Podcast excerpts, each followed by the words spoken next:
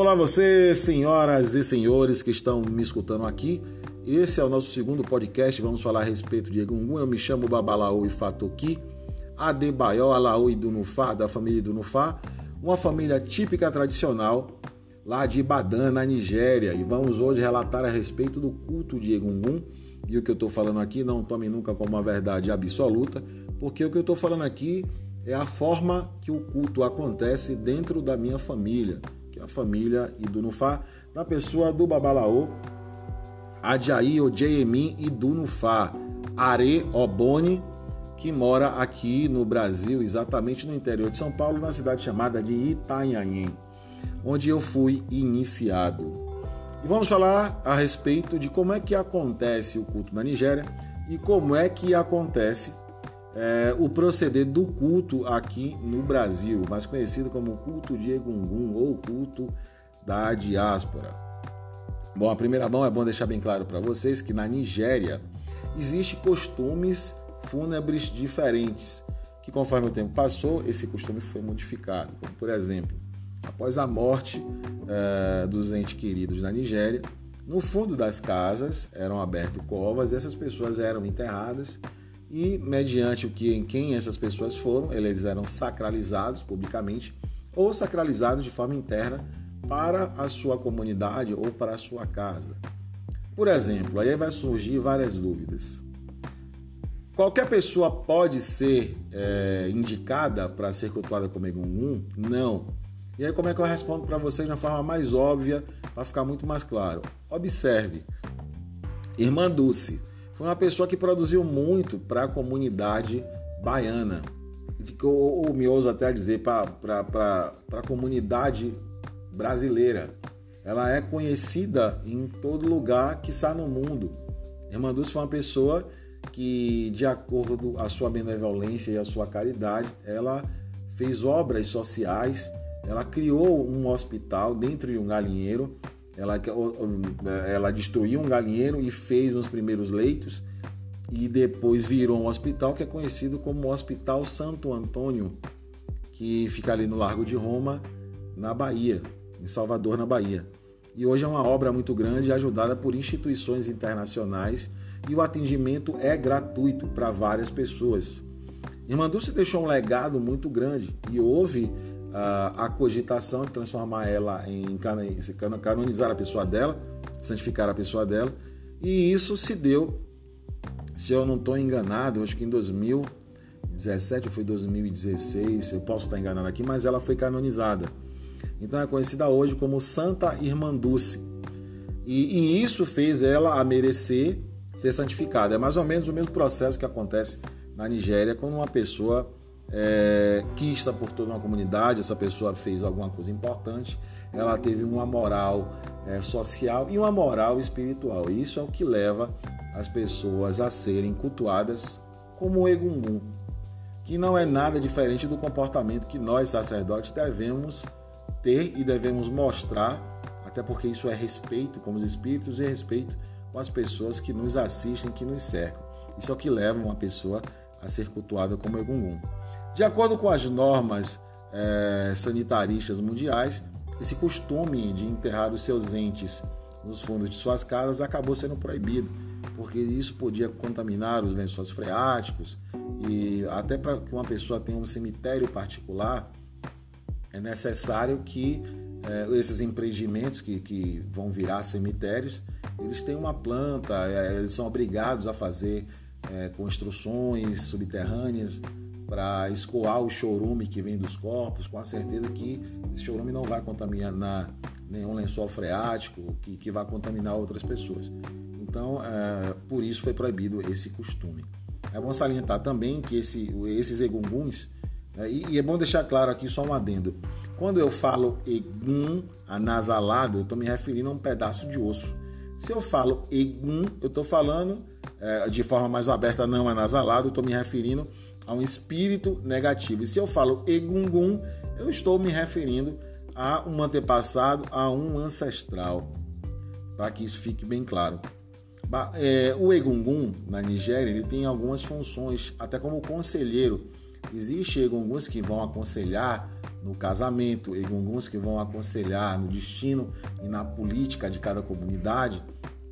Existe egungun também que aconselha até mesmo o rei para que ele tome atitudes é, que sejam coerentes com a monarquia. É, é, é bom lembrar que, que existe um costume é, da dinastia dos reis, que cada rei, antigamente era feito assim, né? O rei falecia, se fazia um molde é, da cabeça dele num formato de cobre, a cabeça era amputada, essa cabeça era enterrada no castelo, em um mausoléu no castelo, o corpo era enterrado no cemitério mas a cabeça ficava presente no castelo, porque eles acreditam na ligação de Ori como um orixá eterno. Então, os oris desses reis eram enterrados no, no castelo é, e dali e, os egunguns viriam aconselhar qual era a melhor direção para que o rei é, em questão, o vivo, né, possa é, tomar atitude melhor perante sua comunidade, aconselhado pelos antigos obais que estão ali presentes na forma de Egungun. Bom, é, como foi que o culto de Egungun surgiu, né? Bom, existem relatos que falam que surgiu ah, as primeiras manifestações desse culto é, na cidade de Irá, que fica dentro do Benin, o país do Benin, e conta-se como precursora desse curso Oyá, e a gente está falando de Oyá Onira, a senhora da cidade de Irá. Alguns relatos vão dizer que ela foi filha do rei Elempé, alguns relatos vão dizer que era o nome de um outro rei, mas isso não importa, que o nosso elemento da história aqui é o culto do Egungun. Não importa muito quem foi o pai, o que importa foi que Oyá estava fazendo essas comemorações que duraram nove dias. Aí Oyá também acaba recebendo vários apelidos, Oyá Mufum, Oyá Balé, Oyá Bagã, e acaba sendo confundido como se fosse qualidades de olhar. E aí, por questões políticas também, para fortalecer o reinado de Irá, ela acaba se casando com um dos filhos mais novos, é, é, chamado de dos filhos mais novos do rei é, do rei em questão agora que acaba de fundar a cidade de Oió. E aí a gente já está falando aqui de, do pai de Xangô, que é Oranian um dos filhos mais novos de Oranian, ela Orufirã, que mais tarde seria conhecido como Xangô. E foi por questões políticas para fortalecer a posição da cidade de Irá e tudo isso. E acabou que esse casamento deu-se é, numa forma perfeita de levantar a moral de Olufirã, que depois de um tempo, junto com Oiá, ele se outorga a Xangô e torna-se o rei mais forte e mais falado e mais conhecido da cidade de Oió, Xangô. É, é, é, bom salientar que muita gente fala que Xangô tem medo de Egum. Na verdade, não foi isso. Na verdade, Xangô ele tinha medo de morrer e não ser lembrado após a sua morte. E aí, Oiá, que já tinha as experiências é, cultuando o Egum do pai, e vamos deixar bem claro que Oiá não fez isso só, e obviamente, esses sacerdotes eles não vão ser citados, porque no comparativo de um sacerdote e a rainha Oiá, obviamente que a história vai sempre falar da pessoa mais importante, claro que a rainha Oiá. Mas orientada por alguns sacerdotes, ela fez os nove dias de Ixexê, é, que é a forma que falamos na Nigéria. E aqui no Brasil vamos chamar de Axexê. Mas o Ixexê realizado por Oiá né? Ela, ela, colocou as, a comida que o pai mais gostava, os cânticos que ele gostava, as histórias que o pai mais gostava, assim louvando o pai dela da melhor forma possível. E Xangô criou o primeiro culto de Egungun, né? e isso está bem explicado, bem explícito em um dos oriquis que falam para Xangô. Aganju é como a de Alecan, Araboloya, Tobi, Orixá, Oba, Ossorum, Ará, Oba, Odé. Se a gente trouxer isso para o português, é Oba, Ossorum, o rei irá falar Ará, Oba, Odé, pelo corpo do rei dos Ogés. É, isso fica muito óbvio né, que é, Xangô ele não tinha medo de morrer, nem tem medo de Egum. Xangô ele temia não ser lembrado após a morte. Aí agora a gente vai falar um pouquinho sobre o culto de Egungun aqui no Brasil, na diáspora. Que, eh, sincero e honestamente, eu, eu e Fatoki, eu acho muito mais bonito o culto de Egungun como ele é feito aqui no Brasil. E por quê? No culto da Nigéria existe a presença de mulheres muito mais forte do que é, no Brasil. No Brasil as mulheres são presentes sim no culto de Egungun, mas as mulheres não sabem o que acontece é, depois que a porta se fecha.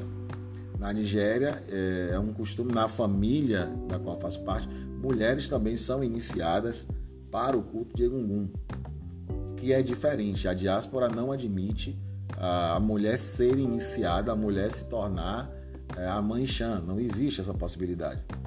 Né? Na Nigéria, as mulheres fazem parte do culto. Mas por que, que eu, eu acho mais bonito no Brasil? Não, não por conta da proibição da mulher no culto, mas por conta da forma que o fundamento acontece. Os ogés eles respeitam o sagrado, o segredo e o secreto. Você não vê é, ogé falar o que acontece lá dentro. Se é assim, se deixa de ser. Você não vai ver ogé comentando qual é o fundamento de Egum. O que acontece em, em Ibó, Egum, acontece exatamente no outro.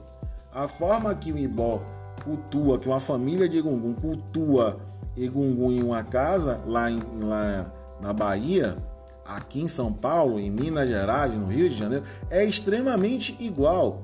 Primeiro porque o conhecimento do fundamento de Egungun no Brasil é passado para quem merece, não é para quem quer, é para quem merece. E, e, essas pessoas que merecem, literalmente, elas aprendem como é que o culto deve ser executado. Na grande maioria das vezes é passado de pai para filho o sacerdócio dentro do culto de Egungun, o que garante a, a honestidade de forma como o culto deve ser executado. E cada ogé é fiscal do outro ogé. E é por isso que eu acho muito bonito. É, a primeira casa de, de, de Egungun, na Bahia, é, segundo os relatos históricos e toda a pesquisa que eu faço para poder fazer um podcast, foi lá é, no, no Bela Vista, exatamente no Barro Branco. Se eu não estiver enganado, o nome é Barro Branco que fica é uma comunidade, né, é um bairro lá de Veracruz, na ilha, onde o primeiro é, é, Iboegum foi fundado, aonde pertencia a Babá, hoje, hoje fala Babá Aboulá é, e Babá Olocotum, que segundo alguns relatos, Babá Olocotum não vem mais à Terra. Ou, outras pessoas dizem que é muito raro Babá Olocotum aparecer mas na grande maioria das vezes é sempre citado é, Ilê Aboulá. A, a casa de Aboulá foi a primeira a ser fundada. Então, ah, todos que cultuam é, Egungun é, é uma forma muito uníssona dentro do culto brasileiro e eu acho muito bonito.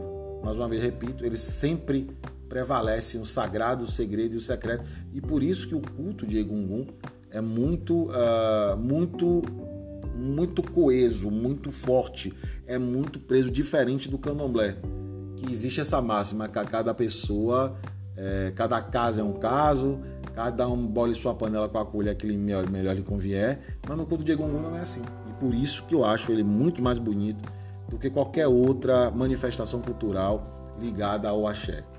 Dentro do candomblé, das pessoas que não conhecem o culto de Egungun, elas tem medo de Egungun, acham que Egungun é uma maldição, que Egungun é uma coisa ruim, que Egungun faz mal e na verdade não é.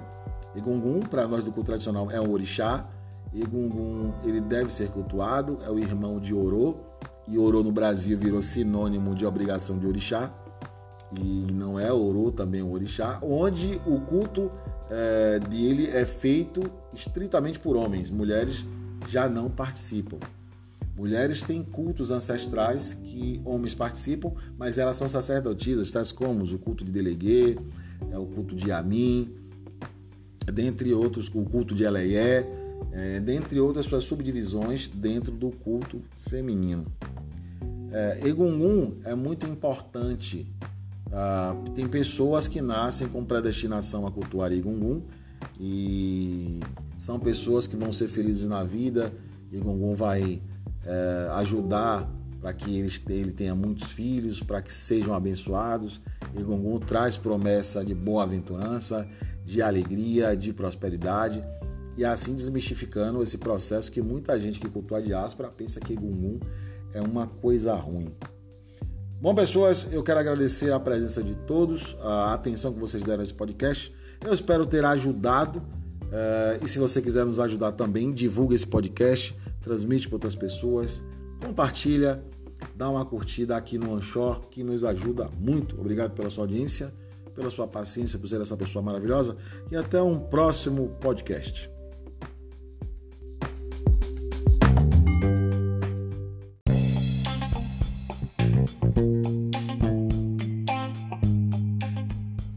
Olá a todos, eu me chamo Babalaô e Fatoki Adebayo Alaô e Dunufá, da família Idunufá. Eu sou da família tradicional de Ibadan e hoje vamos conversar a respeito de Oxê Oturá.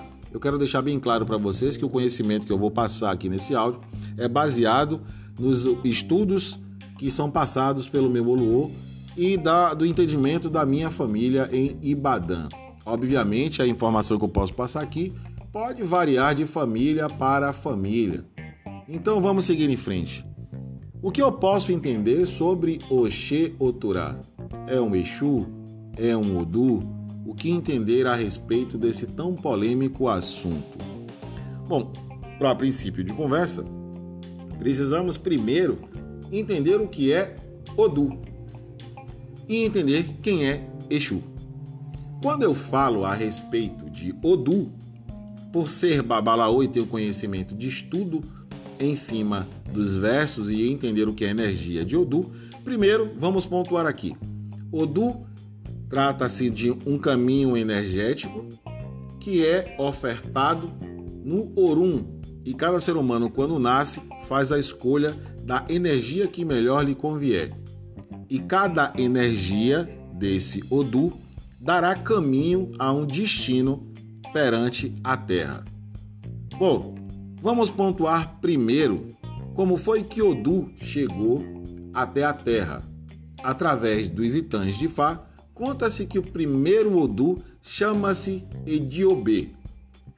A grosso modo falando, teremos 16 Odus Meiji, que começaremos então falando esses Odus no comparativo da sequência imutável de Odu trazida para o Brasil por Bamboche Bitiku e utilizada até hoje pelos grandes babalaôs da Nigéria.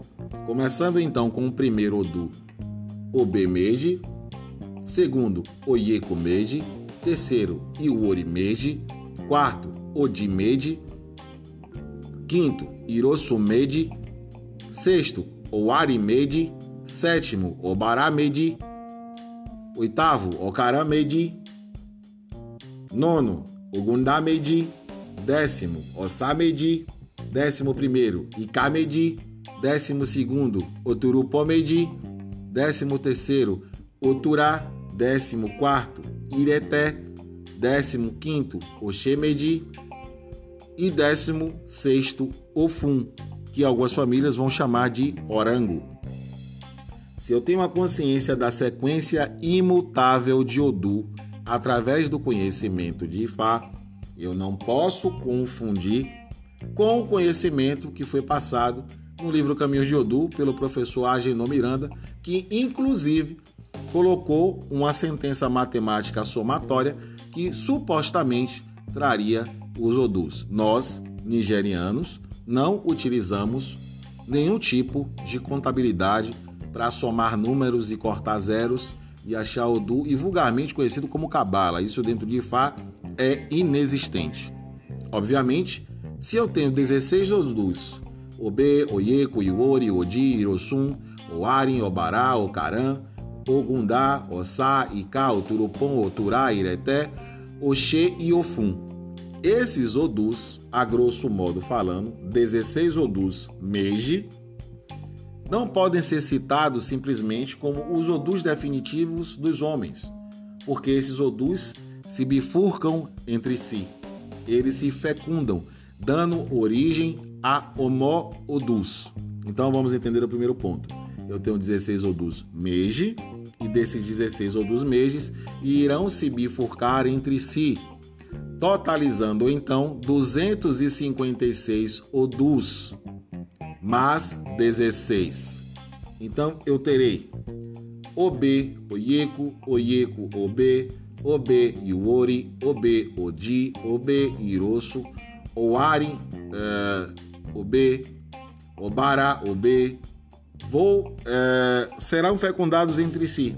E obviamente, se o Odu pode ser fecundado com o outro, eu posso ter várias combinações, inclusive Oxê com Odu Oturá.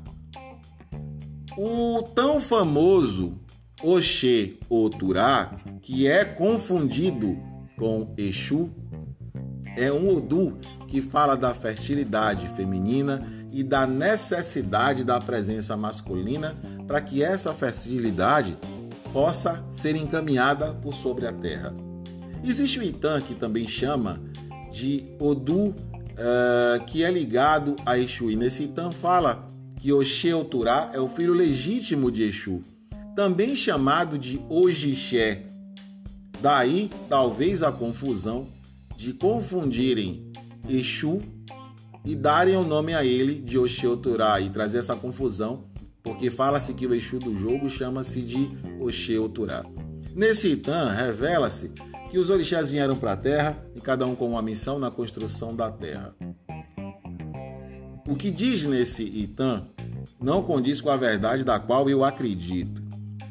Mas para ficar mais uh, ornamentado o, esse áudio, vamos seguir então explicando esse Itam. Na explicação desse Itam, os orixás vieram para a terra para cada um fazer o que lhe era devido. Xangô com as montanhas, Oiá com os ventos, é, Obatalá com o ar, Ogum com o aço na dobradura, Ossan com as folhas e nada estava funcionando. Xangô não conseguia soprar fogo, Oiá não conseguia movimentar o ar, Ossan não conseguia dar vida às folhas, porque nada acontecia. Ogum não conseguia fazer dobradura de ferro porque ele precisava de fogo e nada acontecia. Então eles voltaram a Orum e perguntaram a ele do mar é porque nada estava funcionando. Mar então arguiu aos orixás por qual motivo eles não conseguiram fazer a missão a qual fora dada para eles. Então ele pergunta: quantos de vocês foram à terra? E eles vão responder: 15. Mas onde está o 16 elemento? Onde está Oxum? Por que vocês não chamaram Oxum? Ah, nós não achamos necessário que Oxum fosse à terra. Então todos vocês devem pedir perdão a Oxum, porque ela é muito importante. Esse é um dos itãs que se contam. Tem um segundo itã que eu acho mais coerente para ornamentar essa história, que é quando a necessidade dos homens aqui na Terra torna-se crucial a tudo que se aconteça. Os homens não respeitavam mais os orixás e achavam que podia fazer tudo sozinho.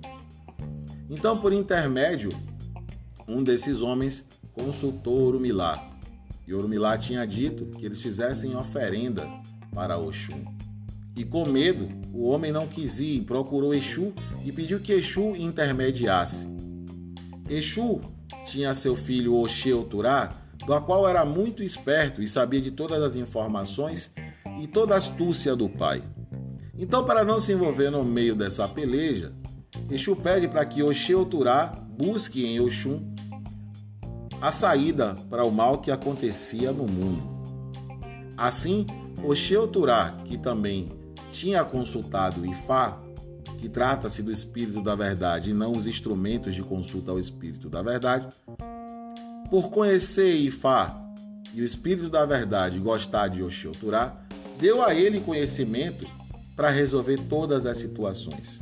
Assim, conta-se dentro desse segundo Itã que quando Exu é assentado para trazer as respostas do jogo, o Odu Oxeu Torá é assentado junto com Exu, para que se torne fácil a locomoção da informação na ida entre o Orum e o Aie, propiciando que Exu traga toda a informação para o Babá Olu Orixá. Babá, pai, Olu, do segredo de Orixá. pai do segredo de orixá. Desmistificando assim alguns comentários de família que alguns orixás não responderiam com Eri de Logum. Obviamente, se algumas famílias têm um conhecimento que a energia de orixá nasce dentro da energia de Odu, é muito óbvio que o Eri de Logum é possível a consultar todos os orixás. Mas essa informação também é contida dentro da família Idunufá, que pode variar de família para família. Bom, eu espero ter ajudado vocês e deixado bem claro que Exu é uma pessoa, Oxeturá é um Omodu, Ojixé é um das, dos nomes que foi dado para Exu, assim como Onan, como Aquesan. Trata-se de Exu, a energia que pode se bifurcar em várias energias. Mais uma vez, meu nome é Babalaoi Fatoki Adebayo Alaô Idunufá, da família Idunufá. Eu espero que esse áudio possa ter sido elucidativo e possa ajudar você a tirar suas dúvidas e aprender um pouco mais. Obrigado pela sua paciência, pela sua uh, amizade e pela sua atenção aqui nesse áudio. Obrigado e até uma próxima.